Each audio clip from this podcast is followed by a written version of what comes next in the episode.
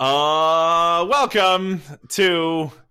I literally forgot what this is called. I, The good good games podcast. it- I think it's good games. I Welcome. think it's good games podcast. Yeah, that's it. Yeah. Yes. Um.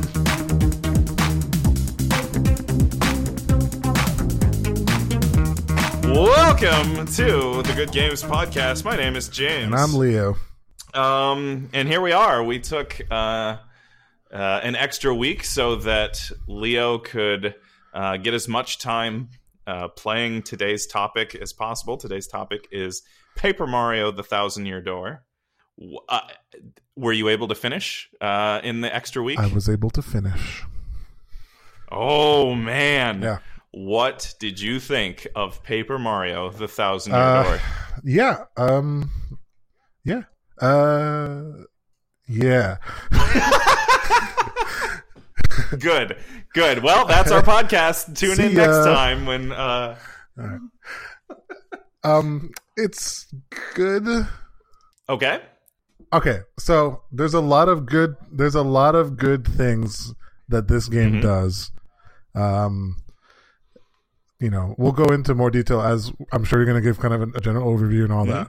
So I won't give my final rating and, and talk to, in too much detail yet. Okay. But overall, Mhm. overall, I liked the game. Cool. Good. Okay, is that fair? All right. All right. So we we're going to get into detail when we when we start breaking Let's this get into detail, and when we start breaking it down, I'm going to give you my pros and cons. But there were some cons. okay, that's fair. That's Game- fair. The game's not perfect. The game is not perfect. Um, but goddamn, I love this game. All right. Let's start with uh, what is Paper Mario: Thousand Year uh, Door, and you know why would our viewers like to, or viewers, our listeners, like to uh, to play this game? Yeah, that's that's a really good point. So, um, uh, today we're talking about Paper Mario: The Thousand Year Door. It is a game for the Nintendo GameCube. It came out in 2004. Let me check my notes to make sure I'm not spewing nonsense. Nope, it actually came out in 2004. I'm correct. Came out in 2004 for the GameCube. It was the sequel to the Nintendo 64 game just called Paper Mario, or if you live in Japan, it was called Mario Story, which is a pseudo sequel to Mario RPG, which was for the Super Nintendo. It has had three sequels since Thousand Year Door, those being Super Paper Mario, uh, Sticker Star, and Color Splash. Uh, don't even worry about those three sequels. I would say uh, if you if you uh, really enjoyed Thousand Year Door, seek out its predecessor for the N64. Maybe go play Mario RPG. Don't even worry about the three uh, sequels. they got um, they got progressively more and more off track, and uh, uh, it's not good. It's not good. Uh, but we won't talk about those games today. We're talking about uh, Thousand Year Door. I would classify this game as a little bit overlooked, a little bit underappreciated. So that is also going to tie in later in our show with our top five overlooked, underappreciated, underrated video games. So um, let's start. Let's start with um, the the narrative, the story, the setting, the characters. Uh, give me your list. give me yeah. Give me your thoughts on that. I hated it. Really? Yeah. Okay. So, so I loved a lot of things about this game from okay. from like a game design mechanic and Mhm. um, flow and, and other features, and we'll talk about those. But when it comes to the story, um, I struggled. I struggled a lot, man. Okay. Um, it's cute, you know, and it's Mario, so Mhm. it's definitely that got that trademarked Mario feel. Mhm. But man, I was kind of gouging my eyes out during some of these story arcs. Like Which ones? it just all of it. Really? I I could not get myself to enjoy the like okay like from a from a very basic principle of hero you know has to save the world by collecting these magical items Mm-hmm. from that standpoint yeah that's it's cliche but i like it but Sure. everything related to just you know the world and the peach and the knots and the computer and Uh-huh. bowser it's just ah ah i struggled man it was rough It was rough. Wow. Um, I did not enjoy almost anything i skipped a lot of dialogue in this game which i rarely oh do no. I was Wow. just B. I was just pressing, just spamming B. Like, come on, like, stop talking about the fucking things on the little uh, things with the the grandma elderly little creatures and just like I don't. I, it was just boring. It was. It was boring. Wow. It was, a terribly boring story. Wow. I am Yeah. gonna come down on the total polar opposite of you, uh, and say this is one of the best written games I have played. Um, yes. I mean, uh, yes. in what way? So, um, okay. So the the first thing we're gonna start with, um, I'm gonna uh, describe actually what this uh, game is. Uh, so in in the story, Mario is looking for he's searching for the seven crystal stars because he needs them to uh, a prevent a plot to uh, an evil plot to ru- rule the world, but b it's his only link to figuring out where Princess Peach is because, of course, Princess Peach has been kidnapped again. Of course. Of course. Uh, now, where things start to get a little weird is that it's sort of like a little bit of an edgier take on the Mario universe. Now, I mean, this is not like super, oh my god, edgy or anything, but like, so for instance, like the first place you walk into is Rogueport. It is the hub world for where Mario is uh, traveling on his adventure. And like one of the first things you see, I always think this is really notable, is there's a noose in the center of the town square. Like Yeah. in a Mario game, there's a noose, Yeah.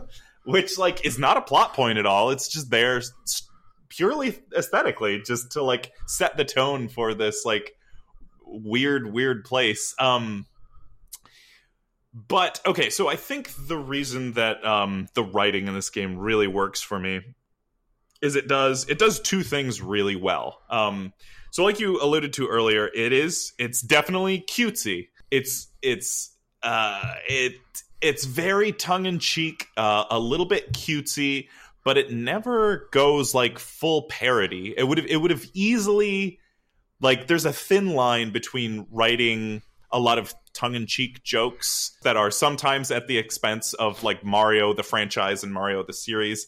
There's a thin line between that and like having a parody of Mario, but but the game never go like it's never a parody. There's just a lot of like I don't know, just um just tongue-in-cheek jokes. And I think what helps establish this game um okay, what what really works for me is the, the, the places you go feel very lived in and real, um, and and so do a lot of the characters you meet, even the NPCs. Um, like all, all, almost, I don't know if you've noticed this, but all of the NPCs are like named. Like even the Yeah. ones that just have like one piece of, they all have like dumb names. Like some of them are just stupid jokes, but you know, uh, some of them are if you do some of the side quests, they get like there's there's some reoccurring characters that keep popping up through settings as you keep traveling. But it helps give give this this weird world of of Thousand Year Door uh, some realism to it when you when you start seeing the same people in different locations. It it gives it some consistency. Uh, I don't know. I just I just I really bought into this world uh, that they made and the the writing is able to like make me smile without making me roll my eyes like that is the flavor of the like jokes that are in this game and that's like i don't know i love it it's perfect uh uh yeah i'm i'm saddened to hear that uh this didn't work for you at all. I, I would agree that the the world building is actually done, you know, pretty well in the sense of like actually trying to convince the reader that these are connected worlds and that you know the way people talk about oh you know go to what is it Glitzville like the floating Uh-huh, yep. place? Mhm, yeah yeah. Or go to you know the the rich people place or whatever like you know. Mhm, mhm. it has that feel of there actually being some vastness to this world and and that the citizens are connected in, in in a way that we are like in our world. So so that aspect yeah i totally agree. For me it was just kind of um honestly if i could narrow it down to one specific thing Mhm. it's it's just the in between chapter stuff. Really? Like- see i love some of that stuff. Yeah go ahead. I I it's just like you know I don't know. I, it just felt like you could probably wrap this game up in four chapters. Mm, Yeah, maybe. Uh, the game could be a little shorter. There are some chapters that are absolutely stronger than others. I thought um, the wrestling chapter, chapter three, was- was, yeah, that was excellent. blast. Yes, The uh, the train chapter, which I think is chapter six, that was my second favorite. was yeah. excellent. Uh, Yeah. yeah. good. I'm glad we have the same favorite chapters. Um, yeah, those are phenomenal. I love those parts. but but like, tell me why those work because it has nothing. uh, Well, I, I would say it has very little to do with the mechanics of the game and everything to do with establishing those settings, establishing the train setting, establishing the characters that you're going to meet on this train, establishing the setting of that wrestling arena, and like all of the rules. It's and it's it's because the settings in themselves were really cool. yeah, yeah. You know, and the mm-hmm. characters are really they're cool too. I like the characters. Okay. It's just the the representation of the narrative. It's just kind of drags on like in those moments where they just kind of have to like pr- uh, continue the the plot. Kind of, okay. I, I just felt like wordy to me and slow, and I Yeah, just lost is- interest. This is a game with a lot of reading, a whole Yeah. lot of text and reading. If you're not down to do some reading, uh, That being said, the most reading was uh, Luigi's storyline. Um, no, yeah, that Which- is just 100 percent tongue in cheek. Yeah. Did it strike you as weird that this is a game, especially with like modern Mario and the way they've like evolved these characters and the consistency that they have now? Did it strike you weird that Luigi just talks like a normal per like has a voice and just talks and is very Yeah. verbose? Yeah, that, Yeah, that was very uh, unusual. yeah, but yeah, that was just a hundred percent uh, whatever joke time. Uh, I don't know. It was. Uh, I like. I really. I actually do really enjoyed the the Luigi dynamic in this game. that's like, that's so funny That that, funny. you. That's so funny that you enjoy that, but not the rest of the story. Because Nope. basically, basically, that's the same joke over and over and over and over again. Like, well, uh, I, like I, I. well, To be fair, I didn't read any of Luigi's. Like, I mean, I skimmed through oh, it as oh, I just oh, pressed oh, B. okay, okay, okay. Well, what did But- you mean you enjoyed his story? I just I enjoyed the fact that like it's not just his story, but like how he was placed in this game, just in general. Like the fact that just the idea that he's living this other adventure just Right. as equally as cool as Mario. right, right. I, I don't I don't need to read a thousand words to know that the joke they're making. You know, like I got it Mhm. after the first one. I just skimmed the rest, but it, that was funny to me. It's just that I'm never going to sit there and read all those. Uh, but To- at, to- at the end, like his, um, there was a scene where to establish Like- what we're to establish Oh, what we're okay. talking about um after well during every chapter mario will bump into luigi who is off on his own adventure and luigi excitedly and this is weird again because luigi just talks luigi and and uh, compounded by the weirdness that mario does not talk he's just a mute character with you know the occasional Yeah. wah and ya and yahoo or whatever like you would expect And- but and oh yes, uh, oh yeah. Um, but uh, Luigi excitedly tells Mario about all of his adventures and all these grand things that he's um, th- that he's doing, uh, which which is kind of undercut if you talk to his partners because his partners are always like, "Oh my god, this loon! Like he screwed everything up! Like I hate this guy." Um, so his partners are presumably telling you the the real story, well, whereas Luigi is like embellishing his grand adventures, and uh, he even. Uh, I don't know if you noticed this, but if you go into the in the shop in the in Rogueport in the main town, Luigi starts writing like uh, novelizations of his adventures and selling them in the store. Yeah, I saw that. Yeah, that's that's a nice touch. It's to me I that's mean- funny though. Like that that It aspect is. is, It is is funny, quite funny. it strikes me as strange that you found that f- funny, but like couldn't get into the rest of the like uh, Well, story. because that because you don't need to like it just felt like you don't need the whole story to get those things you know you don't right. you don't need to drag on through all the dialogue like i get it yes we're going the computer is falling in love with i get it i, Uh-huh. I understand like move on i don't know it just felt like they could have con- made that a little bit more concise and really it was just the excitement of wanting to go to the next chapter too Okay, so in, okay, that's fair. in between chapters, you just had to drag on through all this other stuff. I didn't really care that much about just to get to the next chapter. So um, God, all that stuff you're talking about, like sitting through, is just my favorite. Like I totally, I mean. Uh, most of that's written pretty well. Like I, I bought uh, Princess Peach and the computer, uh, all, all of their dumb uh, interactions and stuff. I, I thought because that can very easily not be good at all. But I, I thought that was Yeah. pretty competently written. I think I think the writing in that aspect was okay, but also what comp- what compounds my uh, lack of impatience or Mhm. lack of patience uh, would be that they also interlude that extra writing with little mini games you have to do as Peach or as Bowser. Yep, yep, yep. And I was I had I was pissed off every time I had to play Bowser. I was like, why am I doing this? I Oh, just- I like the little platforming things. Really? no, I'm not No? here to Okay. play actual All Mario. You know, with fair. Bowser, it was just dumb. I just I hated that. Okay, that's fair. Um. All right. Well, and then let's- if you're gonna play Peach, and you're not gonna show me tits when she gets undressed, what's the point? yeah. By the way, uh, speaking to the fact that I, I, I claimed earlier this was an edgier Mario game, Princess Peach goes fully nude in this game. I, that is not a thing. I, that is not a thing we're making up. Like, I, No. it's a thing that. hap By the way, that would never, ever in a thousand years uh, happen in a modern Mario game. Like, there, No, there is no true. way this game could be made now. Like, that's just not a thing that would happen. Yeah. Um. All right. Uh, the battle system. Uh, what did you think? oh the- yeah, Yeah. yeah. All right. Tell me about it. Uh, I dig it. I dig it quite a bit. I love how interactive it is. hmm Um, I mean, there was no random battles, which you know I'm not a, a major fan of. Yep. So I could, you know, with my awesome skill, avoid many a enemy. Mhm. Um, Mhm. and uh, I like the aspect of almost like your your crit damage is really up to you. And also, it took me like at least ten hours before I realized that you can add stylish combos to everything, like stylish. Yep. Yep. hmm That's something they didn't really do a good job of explaining to me. They Uh, explained that at the very, very beginning of the game. Uh, yeah. I guess I I glanced over it, but yeah. So this concept that like if I use all of my, it's not really the MP, it's the star. The star power is a little different than the Yep. magic power, I guess, the Mhm. ability power.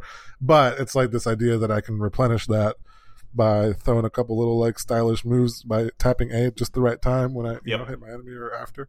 So uh, yeah, I love the the interactive part of it. I do wish that the um I guess it would be the leveling system or like the the the, the whole powering up your party members. Yep.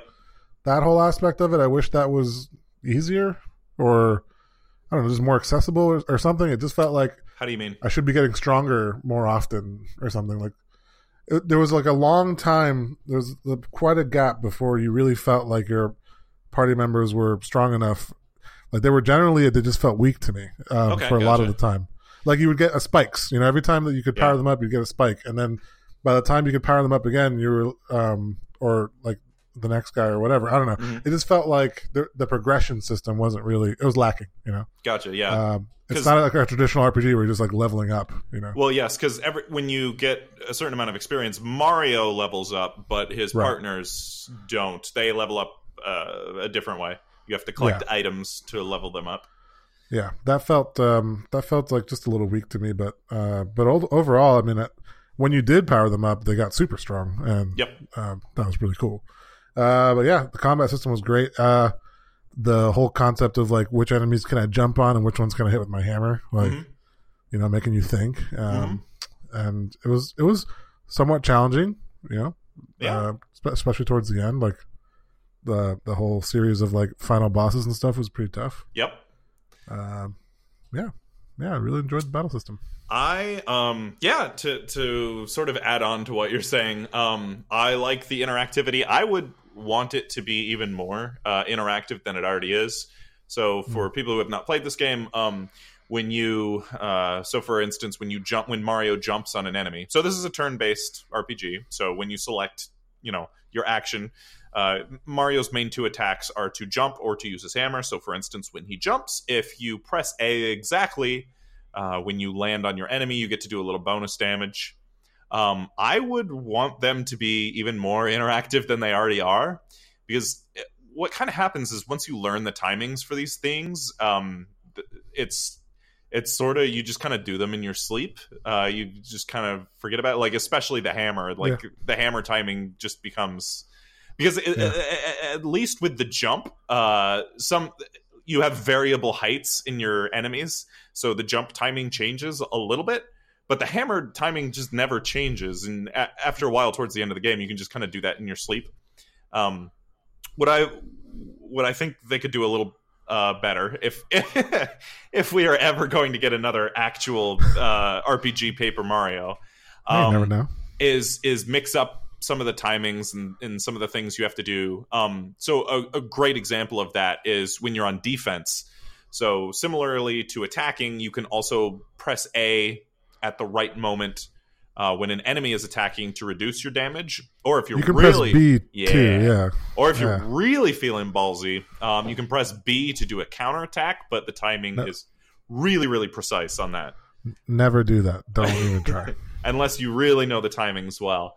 Um, so some of the enemy attack timings are um, are different. They're they're you know random every time. Um, the attacks right. uh, have a different timing. Uh, I would have liked that um, the the sort of random timings on defense to also be on offense, so that you can't really just you know do the hammer timing in your sleep or whatever the other attacks were. Um, uh, I actually didn't really mind the partner leveling system as much as I think they could have done a much better job with Mario's leveling system. Um, I don't know if you noticed this, but you basically always want to choose. Uh, okay, so when Mario levels up, um, you get three options. You can increase your HP, your heart points. You can hmm. increase mm. your FP or flower points, which is like traditional RPG, like MP or mana or whatever. It's what you use to cast spells or do special right. moves in this game. Or you can increase your badge points. Now, hmm. badges are one of the really cool parts about this game. Um, you can pick up badges which have different um, passive effects or they can grant you new abilities, new attacks, right? So maybe there's uh, maybe you find a badge that um, allows Mario's hammer for at, at, at the cost of some extra FP. You, uh, Mario's hammer can ignore enemies' defense or something like that. It's a special attack, or a lot of them have passive abilities which might uh, increase Mario's attack or or defense or grant him some other passive bonuses. Um, this is I don't know my fourth or fifth time playing through this game, maybe even more. Uh, I've noticed you basically almost always want to choose upgrade the badge points because um, I, I, put a lot of points into badge points. Yes, yes, that is correct. Um, there are a couple badge combinations which are just totally, totally busted. Uh, and if you know these badge combinations, uh, the game's difficulty basically goes down to zero. Um, but you, you, you basically always just want to level up these badge points. Um, well, the thing is, some of them stacked too. Yes, yes, exactly. Yeah. So, so, if you have like the power smash hammer move uh-huh, that yep. increases the damage of your hammer, mm. that can stack, and you can yep. so you have multiple, and your hammer does even more and more damage. You just do a stupid for, for amount like of damage. Yeah, yeah, mm-hmm. yeah. Um, yeah, and then similarly, the ones that are really busted are like the ones that say like uh, increase Mario's attack when he's in danger, or increase Mario's attack by like five when he's in peril, or something like that. Uh, those, the partner versions of those, and the ones that say like when they're in danger, they take half damage. Those yeah. also stack, which is totally busted. Um, you can basically get to a point where you're just not taking any damage ever. You're just like um, invincible, but you have like five HP. Yeah, you're you're basically you're not taking any damage, and you're just unloading ridiculous amounts of damage on the enemy each turn. Uh, but whatever, that's that's. Um, I, I don't really mind the busted badges as much because it kind of rewards experimentation. If you really know the game well, you can find the busted combinations and uh, I don't know, have fun with those because uh, they're they're not immediately obvious. Uh, e- even if you're, I don't know, uh, even if you've played the game before, you might not know some of the really busted combinations until you really start experimenting. The thing I don't like as much as uh, it becomes very obvious that you just always want to upgrade the badge points, and there's never really a reason to upgrade your uh, HP or your FP, especially when there's badges that can upgrade your HP and increase FP. your HP and yeah. FP. Yeah, that's so, what I was about to say. Yeah, um, so that could have been done better. Make make yeah. something. I like the fact that they give you a decision to make when you level up. Uh, I don't like the fact that uh, that decision becomes very obvious uh, later in the game. But other than that, I really like the I really like the battle system in that game a lot. Um, I love how interactive it is. I wish it was even more interactive. Um, but yeah, it's it's real real good. Yeah, so I'm glad. Uh, I was going to ask you what your favorite chapter was. I'm glad we agreed that the wrestling chapter is absolutely Oh. the best chapter. So good. Yeah. I love that chapter. Yes, that was very good. I love um just all the the, the characters in that chapter are I I love them. They're great. They're super great. Uh Well, and I love I love the play style of the chapter too. Like I actually enjoy kind of the gladiator mhm. a- a- any game that has like a gladiator scene where you have to prove that you're the best by defeating all of the you know contenders. Mhm. I don't know why that just does it for me. I'm a big fan of like that arena style prove yourself chapter of every RPG. That I, I I like that a lot, and I think what's really smart about the pacing of that is they mix it in with this mystery, right? Um, because Right, there, there's an underlying mystery, like hey, there's these wrestlers that keep going missing, uh, Yeah. and there's a guy who keeps There's text- intrigue. Yes, There's, there's violence. You know. There's a guy who keeps texting you on your phone or your whatever whatever it is, Mario's Game Boy, which for some reason has internet access in this game. Uh, It was before its time. yeah, yeah. Uh, so you keep getting calls from a mysterious number. You don't know who it is, and uh, there's a bunch of mysteries that are going on. Um, that Yeah. that it, it that chapter's paced really well because just like the consecutive gauntlet of fight after fight after fight could get very repetitive, but uh, they they very smartly paced that chapter. Um, Plus, that chapter introduces my favorite partner, which is Yoshi. I was that was my next question was who is your favorite partner? Yoshi by far. Um, Yoshi is going to be God. I'm gonna have to say Yoshi is my third favorite partner. Wow, Um, third yeah, favorite. He's he's Holy crap! well, I love him mechanically because uh, if you were doing what I was saying a second ago, um, if you upgrade the partner attack and um, uh, there's a couple other badges you can do to boost partner attack power. His just normal attack gets so busted. yeah, Uh, that thing is awesome. yeah, you can do like f- between like 15 and 20 damage uh, with just his normal attack, which Not to mention his special attack gulp can Yeah. like Yeah. swallow whole, you know, yeah. impenetrable defense on enemies. Uh, he's very good in combat and out of combat. His special ability just lets Mario walk faster, which is nice. Um, which is very important to me, Mhm. which I will dive I will uh, go more into detail on that later. Um. Okay. Uh. Well, hold that thought, and I'll ask you Yeah. uh, what that is. Uh, I'm gonna say my favorite partner is actually the first one you get, Goombella. I really, Okay. I like Goombella uh, specifically because I enjoy listening. I don't know how much, how often you used her, um, yes. her in battle ability, which gives you a little information on each enemy and reveals their HP.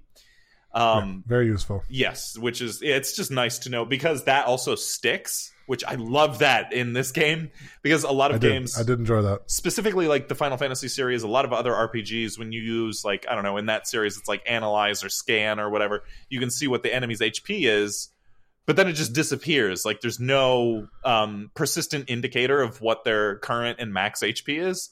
In Paper Mario, once you figure out what their HP is, their current and max HP always stays on the screen. Even in the next battle, when you encounter that same type of enemy, the HP meter still stays there, which is I love that. That's very good, which makes her ability v- very useful. It's almost like you're unlocking like that uh the bestiary, Yeah, you know, codex yeah. kind of a thing for each enemy that you Exactly. Well, I don't know if you noticed that, but there is literally a bestiary. Um, there's it's I. I don't know. yeah, it's it's actually somewhere in the menu. It has um all of Oh. her different what what is it? Tattle. It has all of her. Title, yeah. It has a list of each enemy you, you've tattled on and what their HP is, Oh. and then she gives you a little strategy sometimes on like, hey, maybe you should hammer this guy, jump on this guy, use some items, or you know stuff like that. Yeah, I, I, I'd say she's probably like like my third favorite, um, I, just for that ability. Mhm. But like oftentimes, I would just uh, use her to scan an enemy I hadn't seen before, Mhm. and then just put her away Mhm. until the next one. Yeah. Uh, well, the other thing I like about her is if you use her tattle ability outside of battle, you get some flavor text on like the current um, place you are in, uh, the yeah. current setting, or if you use it next to an NPC, she'll actually give you flavor text on the NPC, uh, which Yeah. uh, often results in a lot of dumb jokes, but um, uh, there's a lot of like fourth wall breaking stuff in there too, which uh, I don't know. I, I enjoyed that a lot. It's uh, she is often uh, aware that she is a video game character uh, in a video game, Mhm. specifically in the Mario series. It's it's You very know, I totally forgot about that ability on her. yeah. The whole time I was thinking everyone else has an ability, but except her outside of combat. no, it's it's but I totally forgot about that. Well, I mean, um, unless you get like stuck in a dungeon or something, it's it's usually not practical. It's usually just for. can you tattle out of combat? Can you tattle on uh, what's his name, the X-Naut guy that is in disguise when you're on the island? Yes, yes, that's that's one of the fourth ball wall breaking. She's like, apparently this guy's name is Four Eyes or something like that. She's like, I don't, I don't remember seeing this guy earlier. Like, where did this guy come from or whatever? Because I know he turns to the camera and says like, Yes. "You playing hey, the you game? in front of the TV? Yeah, yeah, yeah, You know. yeah. Don't tell Mario." And they're like, "What?" yeah. Um, yeah, it's good. I love just cheeky stuff like that. I don't know, that gets me.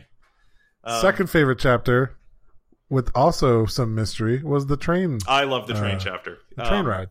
also good. I could actually take or leave the like detective penguin guy. Like he was fine, but um, I, I I- think what really makes that chapter work for me is the setting. Uh, just I like Yeah. the like train being on a train and solving a mystery. Which um, I, I okay. So here's Classic. here's something yeah i love that setting here's something i've noticed after playing through this game four or five times now uh, a lot of the chapters like the level layout is very confined and small right um, which is true of like the wrestling chapter specifically because i mean basically all, all it is is just the wrestling ring that's it um, it's Right. it's true of the train chapter with the with the exception of that station that you stop and get out on like the whole Right. chapter just takes place on on the train basically but, but it, it's true of some of the other chapters as well like think of like um specifically the the jungle chapter and like the spooky um twilight castle. thing. yeah Yeah. Right. what they do in those chapters chapter. really uh what's that Well, just, uh, keep going. Okay. Finish your thought. because what they do in those chapters is they kind of have you walk from one end to the map to the other and then back and forth and back and forth for arbitrary reasons uh, yes. and like that can feel really really repetitive but um, so repetitive. yeah and because you're you're going through the same layout and you're seeing the same enemies over and over again i think the secret of why the train chapter and the wrestling chapter work so well is they're kind of playing with the limited level layout like as an advantage. Like how can we write a, a compelling story and make this a compelling setting? Like use this use our small level to our advantage rather than like uh, just coming up with like just arbitrary reasons like oh let's just march them from one end of the map to the other to like arbitrarily Yeah. lengthen the chapter out you know For instance, one of my favorite parts of the uh, Gladiator chapter uh, was it chapter three? mm-hmm. yep Um, was that as you climb in rank, you move from the minor leagues to the major leagues, uh, and then as you go outside to you know get some package delivered by the secret X person, Mhm. the crowd suddenly like change. Like it changes. Like one one time you walk out. And the current reigning champion is out there, and there's like a huge crowd of people Mhm. uh, swarming like the lobby area, Mhm. and you have to try to like you know swim through them. Another time you come out, every time you talk to the father and son just outside the the door, Mhm. they like slowly give you a little bit more credit, and like the the guy taking photos and signatures and stuff, or um, interviewing the the contestants. At first, is like, ah, you're nobody, Gonzales. Right, you're- yeah. You know, but then as you climb up, he's like, "Hey, hey, you know, what's your favorite candy bar or whatever?" and it's just you're you're walking around the same area over and over, but the the environment is changing slightly, and the way people react to you is changing slightly.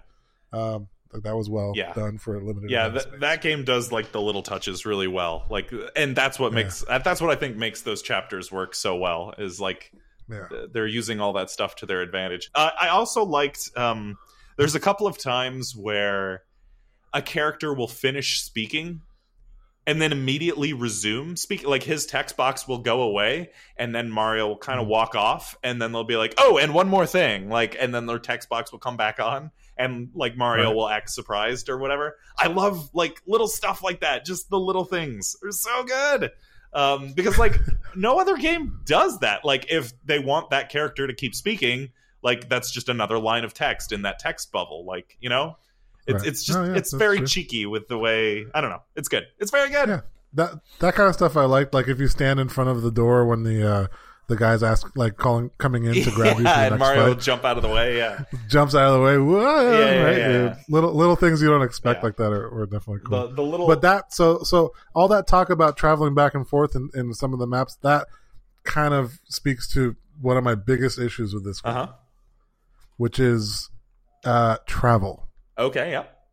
Which is why Yoshi is my favorite partner. Uh-huh. is because god damn it i hate walking in this game and there's no for the entire first half of the game there's no way to fast travel and then when they do add a fast travel it's like under the sewers that you can only get to this specific area after you get your upgraded hammer and you just get two tunnels that take you to two spots of the whole world Mhm.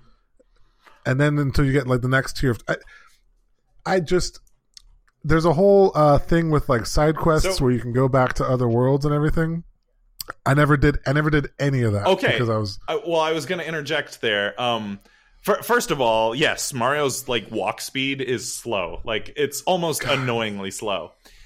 so slow. But the second thing, there is no need in this game for a fast travel system, except if you're doing those little side quest things.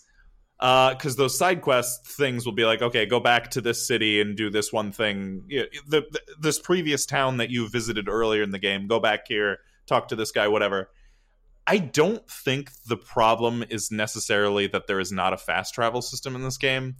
The problem, I think, is how like just obviously um uh, annoying those side quests are because it'll be like Yeah. hey go to this one random town talk to this guy. Now go to another random town that's like totally on the opposite side of the map and talk to this guy.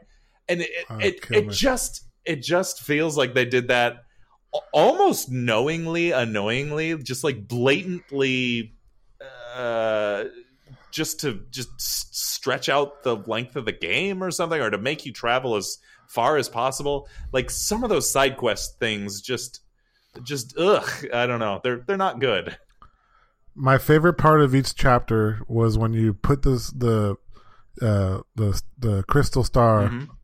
over in front of the door, and then you would get the map update, Yep. and then they would fast travel to to the doctor guy. yep yep like that was amazing every time. I was like, "Oh, that's so great! I don't have to walk that." Every time, I, like every time it came, I was expecting it, and I was still Mm-hmm. pleasantly surprised every single time. yeah yeah so i'm going to argue that the problem is not the fast travel system the problem is those side quests because without those side quests you wouldn't really have a reason I don't know, man, because the because the Twilight chapter, Yep. like I would have loved that Twilight world. That was such a cool premise. Yep.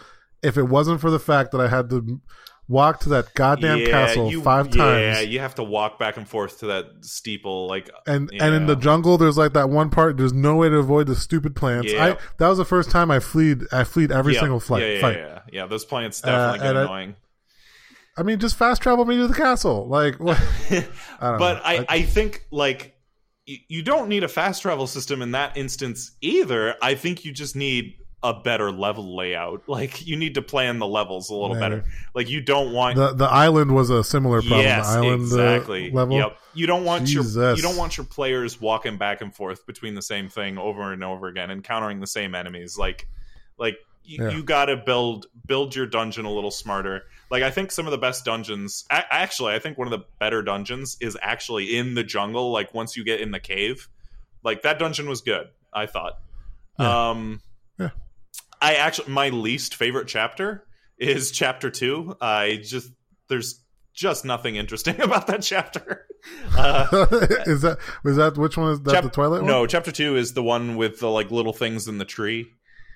Oh, oh. I Yeah. yeah, that chapter just kind of puts me to sleep. Um, but uh, I mean, that dungeon is kind of tedious, but it's laid out well in that you're never um trace you're never like backtracking and going over the same enemies in the same locations like you're always like moving forward in that dungeon i think that's it I that's like it I like the dungeon design. Yeah. Yeah, I like the dungeon design. that's what makes those those um like specifically the jungle and the twilight chapters feel bad is because you're not like moving forward and seeing new things and seeing new enemies. You're seeing the same locations and the same enemies that you saw like four times already.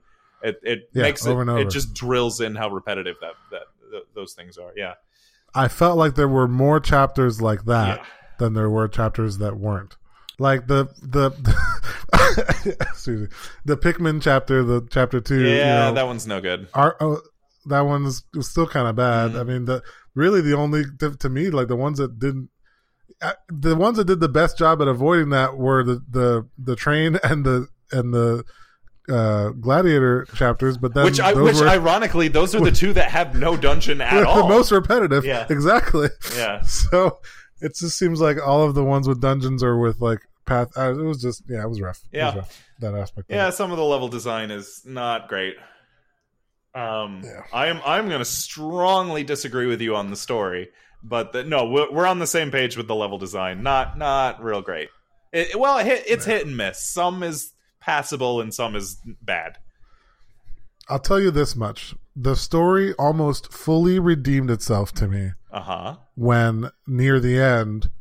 Uh, I think was it the the detective guy keeps thinking that you're Luigi. Yes. Yeah. that was almost almost redeem worthy. Like that was so funny. By the way, did you did why. you notice that in every single chapter there is somebody who misidentifies Mario? that's that's like it's a running gag throughout the game. So in in the first town, the mayor, the like hard of hearing mayor, calls you um, Marty, I think. Uh, oh yeah, well I've seen that. Yeah, yeah, an old elderly person. yeah, or he calls you yeah. Murphy. He calls you Murphy. The second, Murphy. Yeah, is the elderly. yeah, the second thing. is the like elderly puny guy. He calls you Marty O. Uh, in the third chapter, you're called the Great Gonzales. Nobody calls you Mario. In the uh, I did. I like that running gag. I like that yeah, running in the fourth chapter, your identity literally gets stolen, uh, so people just recognize you as a shadow, and they recognize somebody else as Mario. Spoiler alert on that chapter, I guess. Uh, the fifth chapter, they call you Captain Stash. Uh, the sixth chapter, that's the train one, right? You're Luigi. Yeah, Uh, the seventh chapter, maybe it doesn't happen in the last chapter, but uh, yeah, in in every in every other chapter, you're some dumb name, not Mario. I don't know. Oh, we whoa, we talked about that game for a while. Any other thoughts on Paper Mario: The Thousand Year Door? uh, it was overall pretty good. I would say that it's an underrated game. All right. Well, speaking of underrated games, our top five this episode is going to be our top five favorite underrated, underappreciated, uh, undervalued video games. Uh, you you want me to start? Uh, I think you did. You start last time. I honestly could not tell you. I feel like you did. Let me start this one. All right, you do it. I'm so excited about this list. All right, here we go. Yeah, this is a very valuable list of of all of the top five lists we've done. Uh, I think this one's really valuable because These, uh, a lot. These games are all very close to me. They're very near and yeah, dear. yeah. These these are the games we want to be the torchbearers for. Just Yeah. like, hey, look at these games; they're great. Not a lot of other people have looked at these games.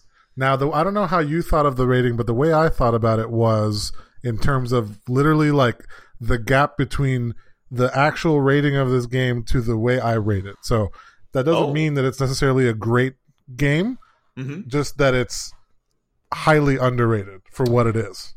The way I took sense? that criteria, yes, that totally makes sense, and it is great. That's fine. Uh, the way I interpreted the criteria was uh, literally games that are like overlooked. Like a lot of my games, I don't think uh, people will have ever played before, uh, Right. and they just don't get talked about that much. They don't get like, Yeah. uh, yeah. Anyway, so I mean, yeah. that's that's that's mostly my games too. I'm just giving that caveat because some of them are overlooked, and yet also like when people play them, we're gonna be like, well, there's a reason this is overlooked. But I think it's because these games are overlooked because they're but they're really good. yes, exactly. yeah, yeah, Yeah. yeah. Yep. All right, so starting with number five, uh, we talked about strategy games a little bit, I think, on the last episode or recently. I don't remember. Um, and this one it was not really mentioned. Uh, it is a Lord of the Rings game, and it is a Oh. real time strategy game called The Battle for Middle Earth. Is a series. Actually, I think okay. there's multiple Battle for Middle Earths. Uh, this game was odd in that I never saw any marketing for it or like never really knew anybody who played it. I don't think it had online play. Maybe it did, but like it wasn't well known at all. But I picked it up, um, and it was a great campaign strategy game. You know, a la kind of StarCraft. Uh, you know, playing through the campaign, but of course taking place in Lord of the Rings. You know, lore, and Middle Earth, and if you were a Lord of the Rings fan, it was great. Graphics were uh, really impressive at that time. Mm-hmm. The campaign was, and of course, the stories went well. I mean, how can you mess up a J.R.R. Tolkien story? So um, the balance uh, of the units and stuff was was fairly balanced. I think if there was a multiplayer um, side of the game, it probably maybe was unbalanced, and maybe that why it wasn't that popular. But uh, for the single player campaign, that that game was uh, it was worth a playthrough. Battle for Middle Earth. Nice.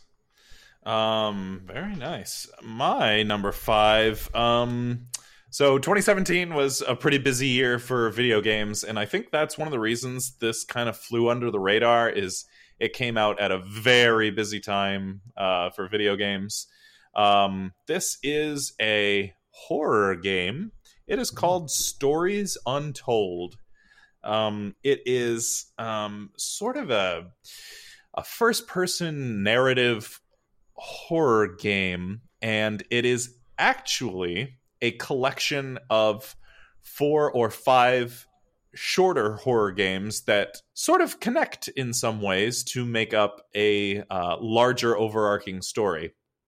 Um, and one of the things all five of these horror games that are under this banner, under this collection called Stories Untold, uh, one of these things they all have in common is they're all um, a little bit meta. Uh, they're all um, they all kind of use the the medium of video games uh, in in unique ways. Uh, they're all they all kind of assume that you have played uh, games like this before. Maybe not horror games like this, but they they they use the the shared medium of just video game experience, uh, and they kind of screw with you in some ways. Um, I don't know how to be any more specific without ruining some of the really cool things that this game does, but um, if you're down for a little bit of a spooky time, uh, try Stories Untold. Okay. Stories Untold. My number four uh, is like where we talk about near and dear to my heart. Mm-hmm. I played way too much of this game. I don't think I think most people will not have, will will not have played this game, and I I'm, that's one of the things is like my caveat because like I'm not sure how many people would actually like this game, but I think it's heavily underrated. The game is called Kengo, Master of Bushido. Ooh, what have kind of game of is this? I've I've not heard of this. The game was for the PS2. I think there was also some sequels later released um, on other consoles. It was at its root uh, a basic fighting game, but okay. what it did differently, um, uh, kind of Tekken style, you know, like Virtual Fighter, kind of like the 3D mm-hmm, arena, mm-hmm. 3D fighter, um, right? 3D fighter. What it did differently was the only weapon and the only thing that any of the characters had was a sword, a katana blade, you know, and it was highly, highly thematic in the in the realm of realistic samurai. Uh, oh, uh, I know stuff. the game. You're, yes, okay, I know what you're talking about. Yep, yep, yep, yep, yep. In between, so you would start out um, at like basically ground zero. Like you don't, you don't know any special moves. You know, you're kind of slow. Actually, like your character was slowed down. You know, was felt he felt weighty, you know, mm-hmm. and all of your attacks were pretty weak. And you would have like a, a wooden, it's called a bokken, a wooden practice sword, and you would choose a dojo, and you would have a master. You'd see him every once in a while, and in between your fights, you would actually have to like meditate by a waterfall, or chop, chop uh, bamboo, or like balance shit on your forehead. I don't know, and it would increase your like varying statistics, like I don't know your balance or your dexterity or your strength or whatever. Uh, so so as you did that in between bouts of wooden practice swords, your your character would move faster, would get stronger, and then only like once like there's like a date and time to it, like a date system. So after like a year of practicing, you'd go to a tournament, and in the tournaments you used real swords. So it was like so most of the game you're fighting with practice swords that just make little thud sounds, and everyone's kicking your ass.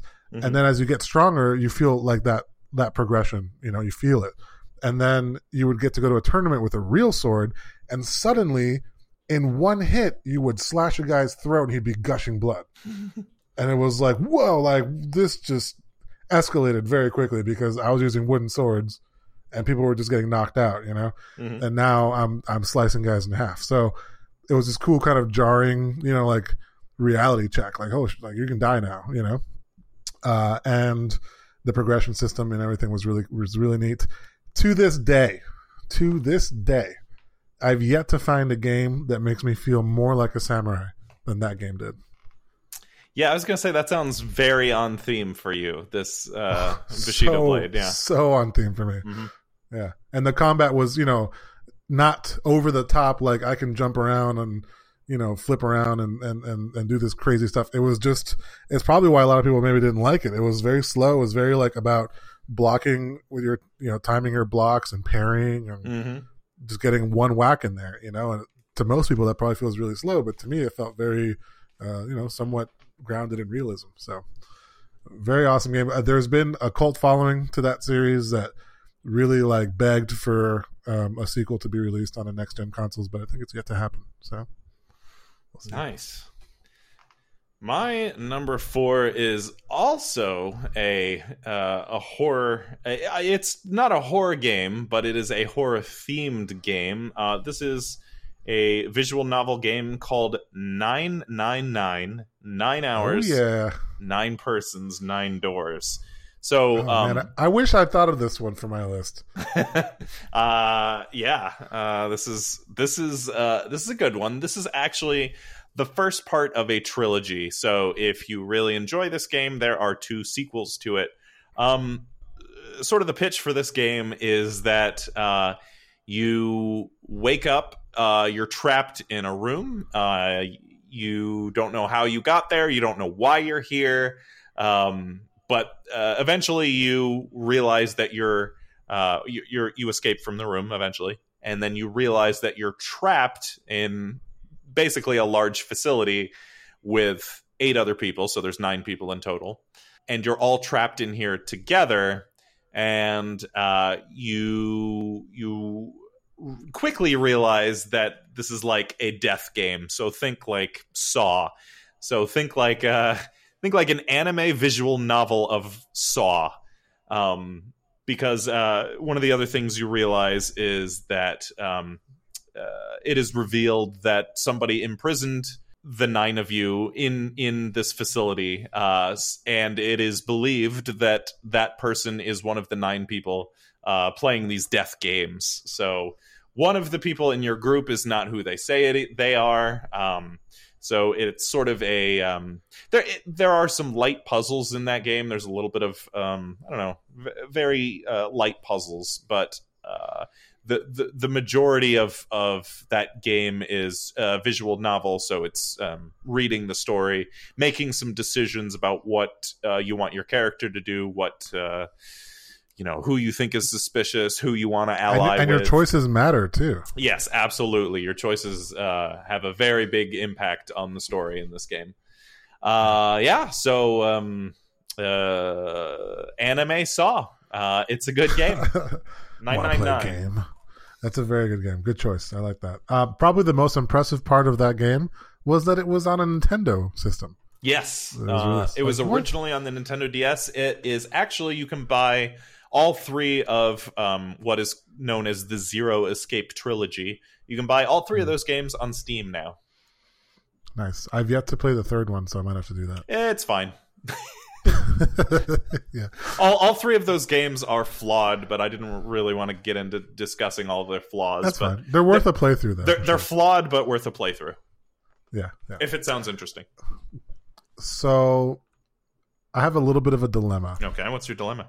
I feel like my top three I can say in any order. Okay, Um, you want me to roll a die here? I'm just, you know what? I'm just gonna move what I had as number three. I'm gonna move that to number one. Oh, I'm gonna put it- oh, oh, all right. So I'm, I'm gonna do Calling that an right now. audible. So here we go. on, on audible on the fly. So I'm gonna have a new number three. Okay, what's My your new, number, three? three, uh, is uh, this is a game that was released, I think, in the early 2000s. Had a lot to do with free running and parkour, uh, Oh, nice. but a little bit more well done than uh, Michael Scott in The Office.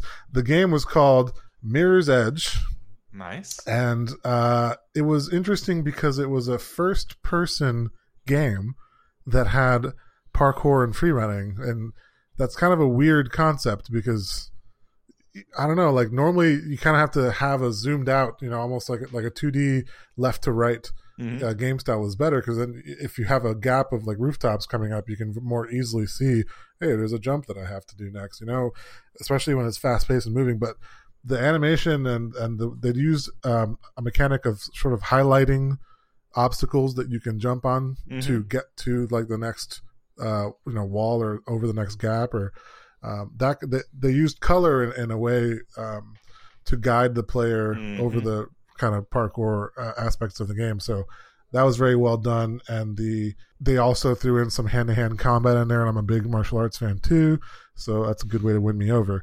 Uh, the story was good, I think uh huh. but mostly it was about like the really cool free running.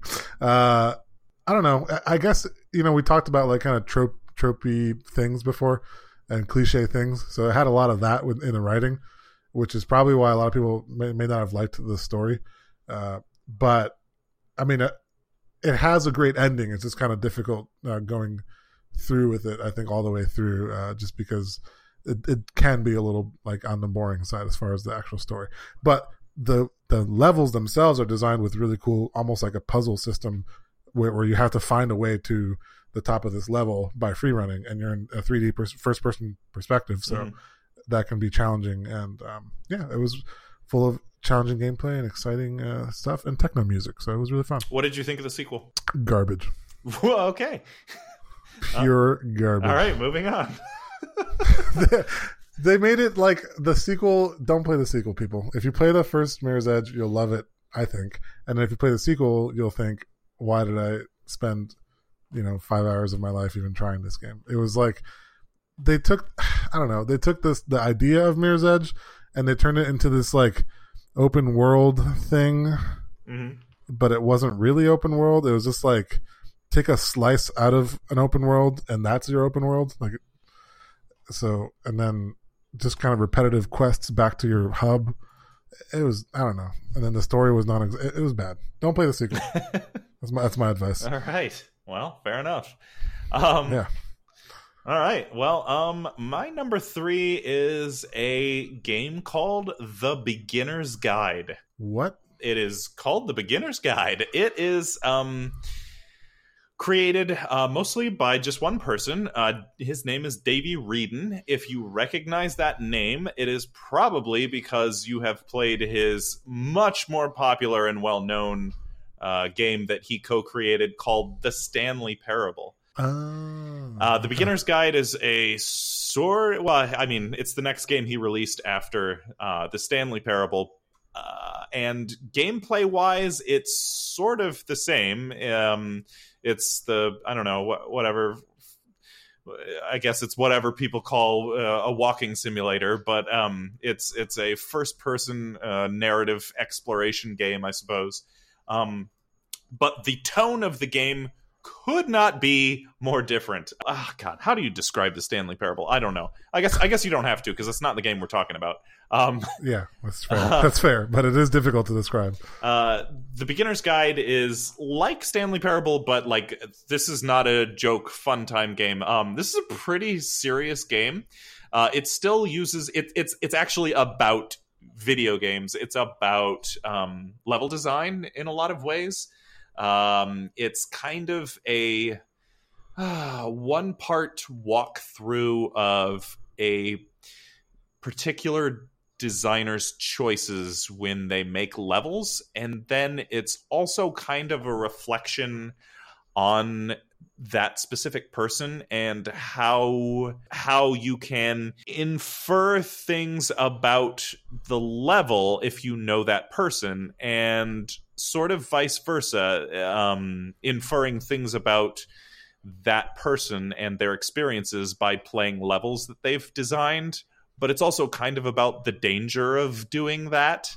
It's a it's a very complicated game. It's about creating games, and it has some really um, heavy and serious topics. It is not jokey like the Stanley Parable is. Right. Um, Right. it is very good though. It um, it is just a very different experience than the Stanley Parable. From what it, from what it sounds like, I can see why that game is underrated. I think it's underrated doubly, right? Because like not a lot of people, not a lot of like whatever quote unquote gamers are into like um these like Game design and uh, stuff. well, they're not into game design, but they're not into like these narrative experiences like That's true like too. Right. like yeah, Gone yeah. Home, like the Stanley Parable. A lot of indie games. There's Right. been a lot of like indie And it- games people do over game jams that are like super depressing. and it's yeah and it's an yes and it's an indie game. And i mean it is a follow-up to a very successful indie game but it is a huge pivot away from that indie game.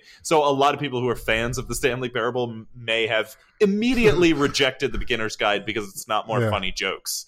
Um, but like, it's what is this yes, garbage? exactly. But it's still really really good. Definitely worth your time if any of what i described sounds interesting. The beginner's guide by Davey Wreden My number two, we're getting close here, uh, is quite possibly uh, the game for which I've spent the most online hours playing oh damn in my entire history of gaming. wow Uh, there, it is the sequel of a game series.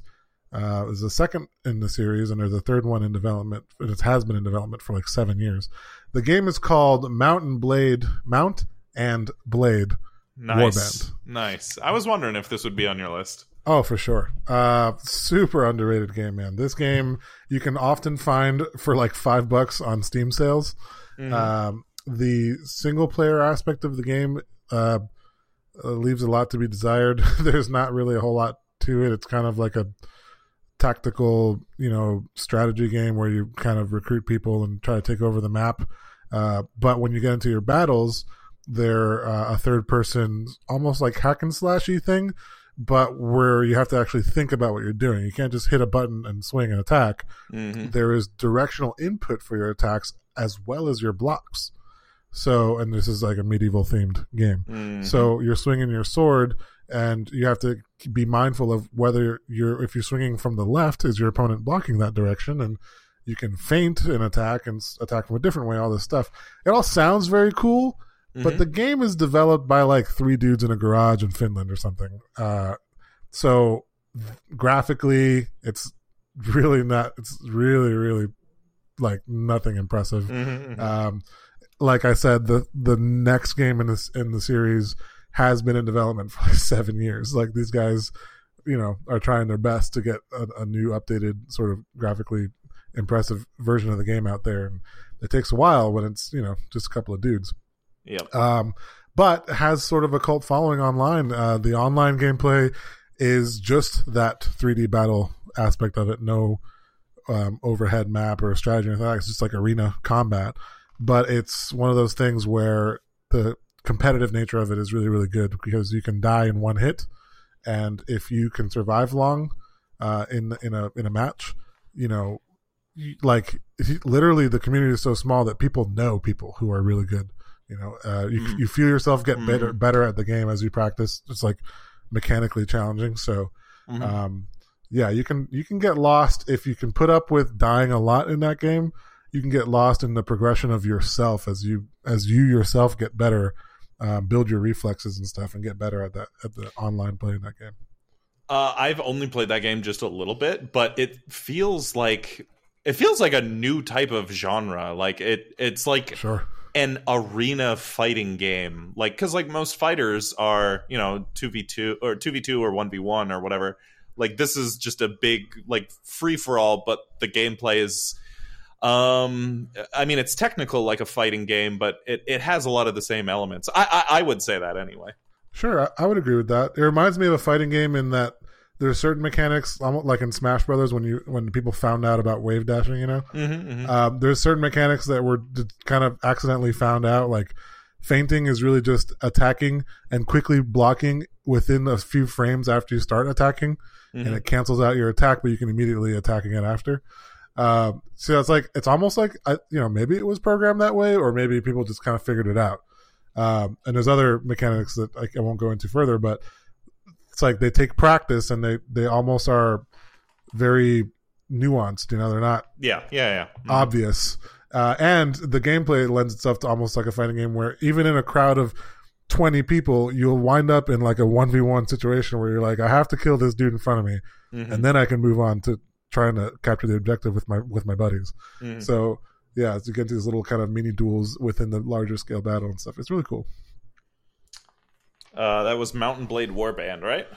Yes. Mount and Blade Warband. Uh, my number two um, also came out last year, 2017. Um, uh, it is probably not. It's probably a little more well known than Stories Untold, but I still think this game gets overlooked a lot because a it's another first person exploration game, walking simulator, whatever you want to call it, uh, and b it just came out in a very crowded time for games, so. Um, a lot of people were playing other things, and they did not play What Remains of Edith Finch.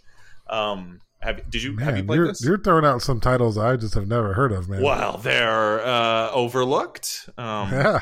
You haven't even heard of What Remains of Edith Finch.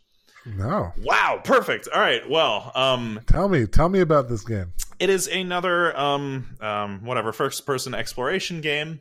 Um, you play uh, as a young girl who uh, is returning to uh, the house she grew up in. Um, it's a story. Um, it's a very emotional game. It's a story about um, family and um, death uh, because uh, she has a lot of memories of like her childhood home and of the people she grew up with, and a lot of them are now dead. So she's just kind of recounting um, these different family members and like their stories and like how that impacted her, how that impacted uh, some of the other members of the family. It's basically a story about um, this big family and um, how death affects a family and how um, how different family members uh, react to stuff like that. Um, one of the cool Sounds things deep. it is. It is. There's a lot to chew on in this game. Um, one of the really, really cool things this game does is um, kind of when the main character, her name is Edith Finch. Um, so the game is called What Remains of Edith Finch. Uh, when you're playing as Edith, you're kind of exploring the house. When you find um, something that reminds Edith of one of her family members, she'll kind of go into this recollection. Um, but each recollection is uh, mechanically and stylistically completely different um, from the last. So, um, for instance, um, let me think of an example. So, one of the family members she remembers was like a child actress. And uh, she was very famous for, uh, as a child actress, uh, she was famous for being in horror movies.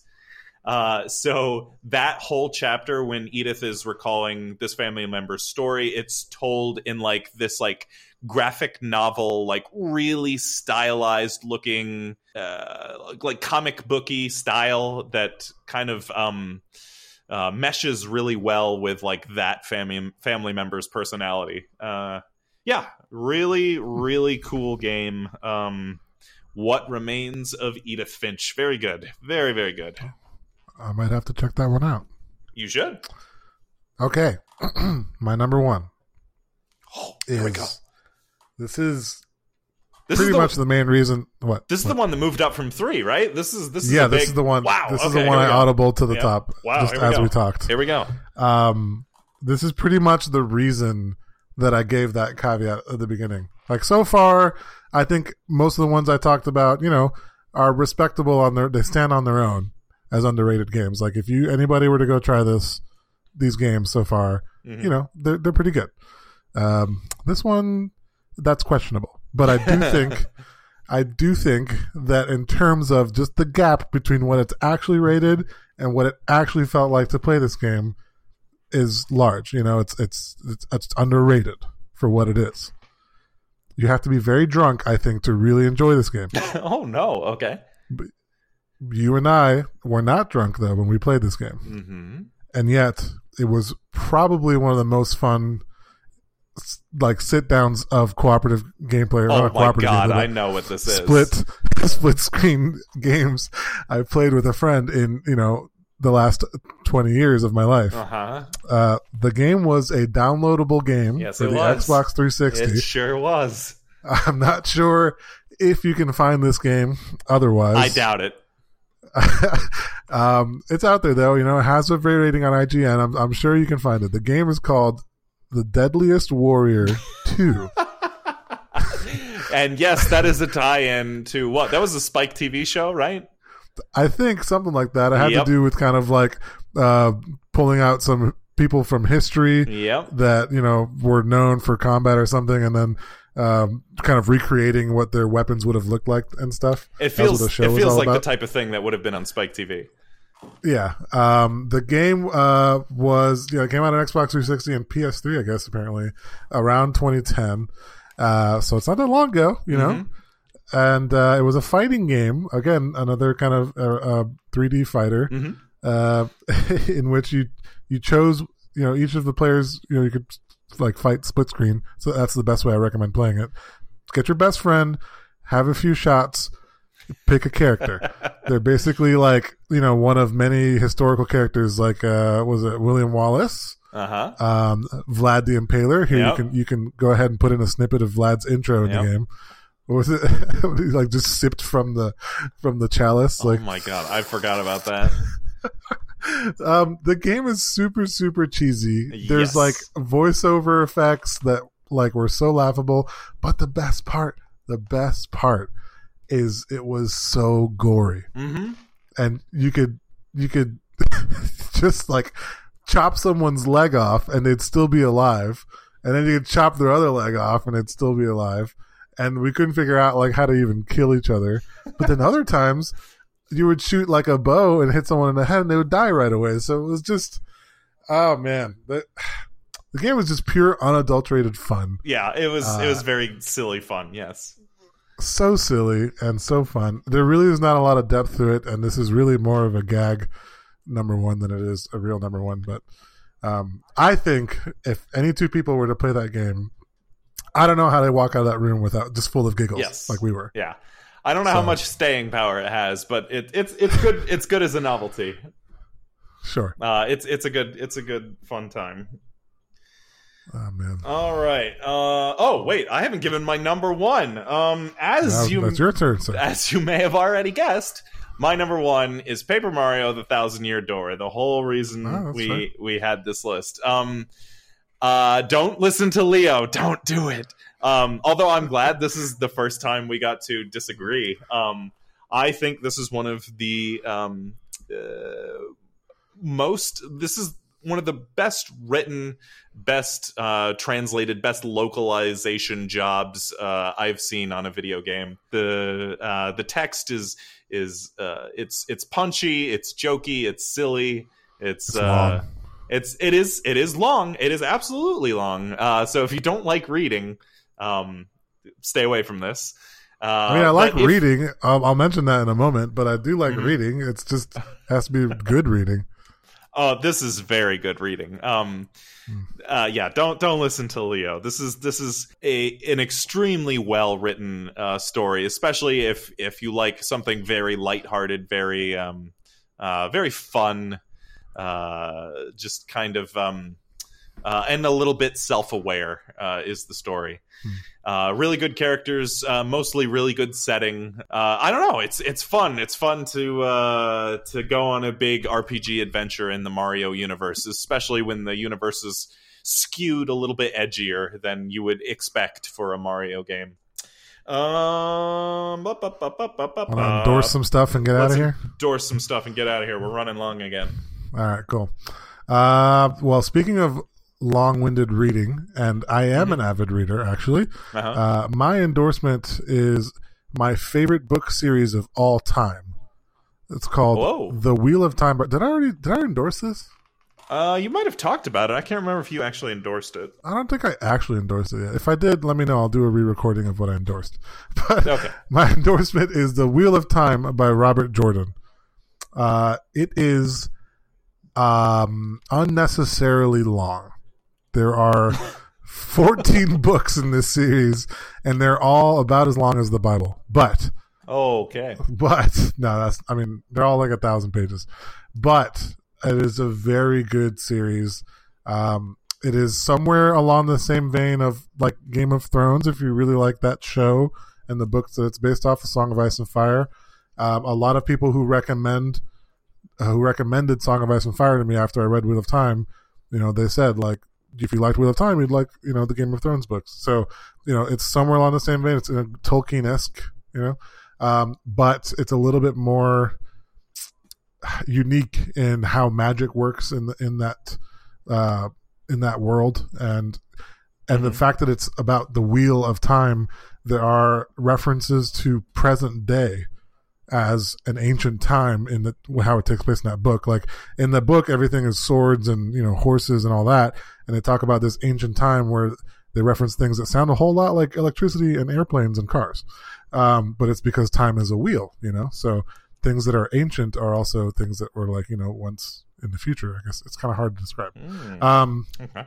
uh, there's actually a TV series uh, in now. It's in a writing process now. Um, it is going to be has been picked up by Amazon to, uh, to be kind of like a spearheaded in their Amazon. Um, you know how Netflix is doing like Netflix original series. Mhm, Yeah. so yeah. A- Amazon is trying to pick up on that for the for Prime viewers. So it will be on Amazon Prime. If you find yourself with plenty of, plenty of time, uh, give this book a shot.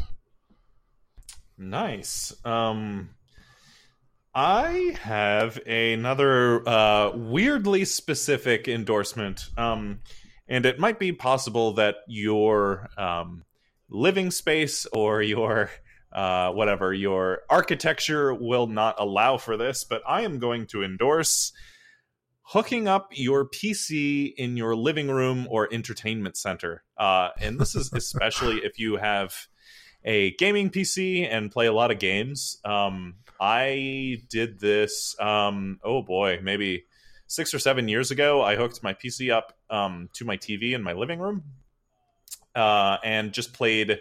I, I hooked up like an Xbox controller and just played games like on the couch. I was like, wow, this is really great because I get the power of my PC, but I get the relaxation of my couch and my large screen TV also at the same time. Uh, The I same have, reason people play consoles in the living room, right? I mean, yes, but the PC has the added benefit of i- if you have a gaming PC, it's probably more powerful than your console, but also you can use it as also like double it as an entertainment center. So, for instance, like um, if you don't have a smart TV or other streaming device, which is probably a, a minority of people, most people have a streaming box hooked up to their TV. But the nice thing um, your PC can do is it uh, has a keyboard, so um, like searching for stuff on YouTube goes faster. Hulu, uh, Twitch, Twitch is really nice, uh, especially when like these um, speed running marathons come around. It's really nice to watch them on a on a big screen TV. Um, because I, I've noticed a lot of um, like uh, so my smart TV doesn't have a Twitch app, uh, which sucks. Which which would suck if I didn't have my PC hooked up to it. But um, now I have a configuration where I have my PC is in like a separate room, but I have like the HDMI cable running through the wall, so I can still use it in uh, my living room. Um, and I also use a uh, a Steam controller, which is um, the Valve manufactured controller that you see on Steam sales a lot. That has um, the trackpads, which is perfect if you have the same setup that I do, where you have your yeah, where you have your PC set up in your living room and you use it as like an entertainment center or whatever. It's it's really convenient specifically for that purpose to have a controller that you can use to play video games, but also has trackpads on it so you can you know move the mouse around the screen or whatever. Yeah. Anyway, um, it's it's very nice. Uh, if you have a gaming PC or want your PC to be used as an entertainment center, hook it up in your living room, uh, provided that your architecture allows for such a thing. alternatively, my plan is to just build a man cave basement when we buy a house one day. Because in North Carolina, we have basements. In Oh yeah, you can't do that in so Florida. Nope. But in North Carolina, I'm totally going to get a basement one day and then just set up the best couch with the biggest TV and have my PC can they can work on either the TV or the desktop. Yeah, yeah, that's that's, where I that's, have it. that's the alternative. That's exactly what I have right now. I have my PC hooked up like at, at my desk, but also I have the HDMI through the wall, so I can also use it on my TV. Anyway, Yeah. uh, yeah, uh, check it out if you have a good PC. Um, yeah, Yeah. Uh, is that our show? Yeah, hopefully, Jesus, this is like, come on. Yeah, we are. We're getting longer and longer on these episodes. Well, I mean, I you know, I think that we had a lot to talk about. It was your, it was one of your favorite games of all time. You know, It is. It is one of my favorite games of all time. Um, next show is going to be right around Evo, which is Ooh. the biggest, the biggest, uh, largest, and most prestigious fighting game tournament of the year. So we will probably do something fighting game related on the next show. we have a couple things on Uh, the list as far as fighting yeah. goes, right? Yeah, we'll we'll figure that out. But expect some fighting game content on the next episode of our show. Um, anything else? Um, nope. Okay. Uh, well, for the Good Games podcast, I am James. I'm Leo. we'll see you next time. See ya.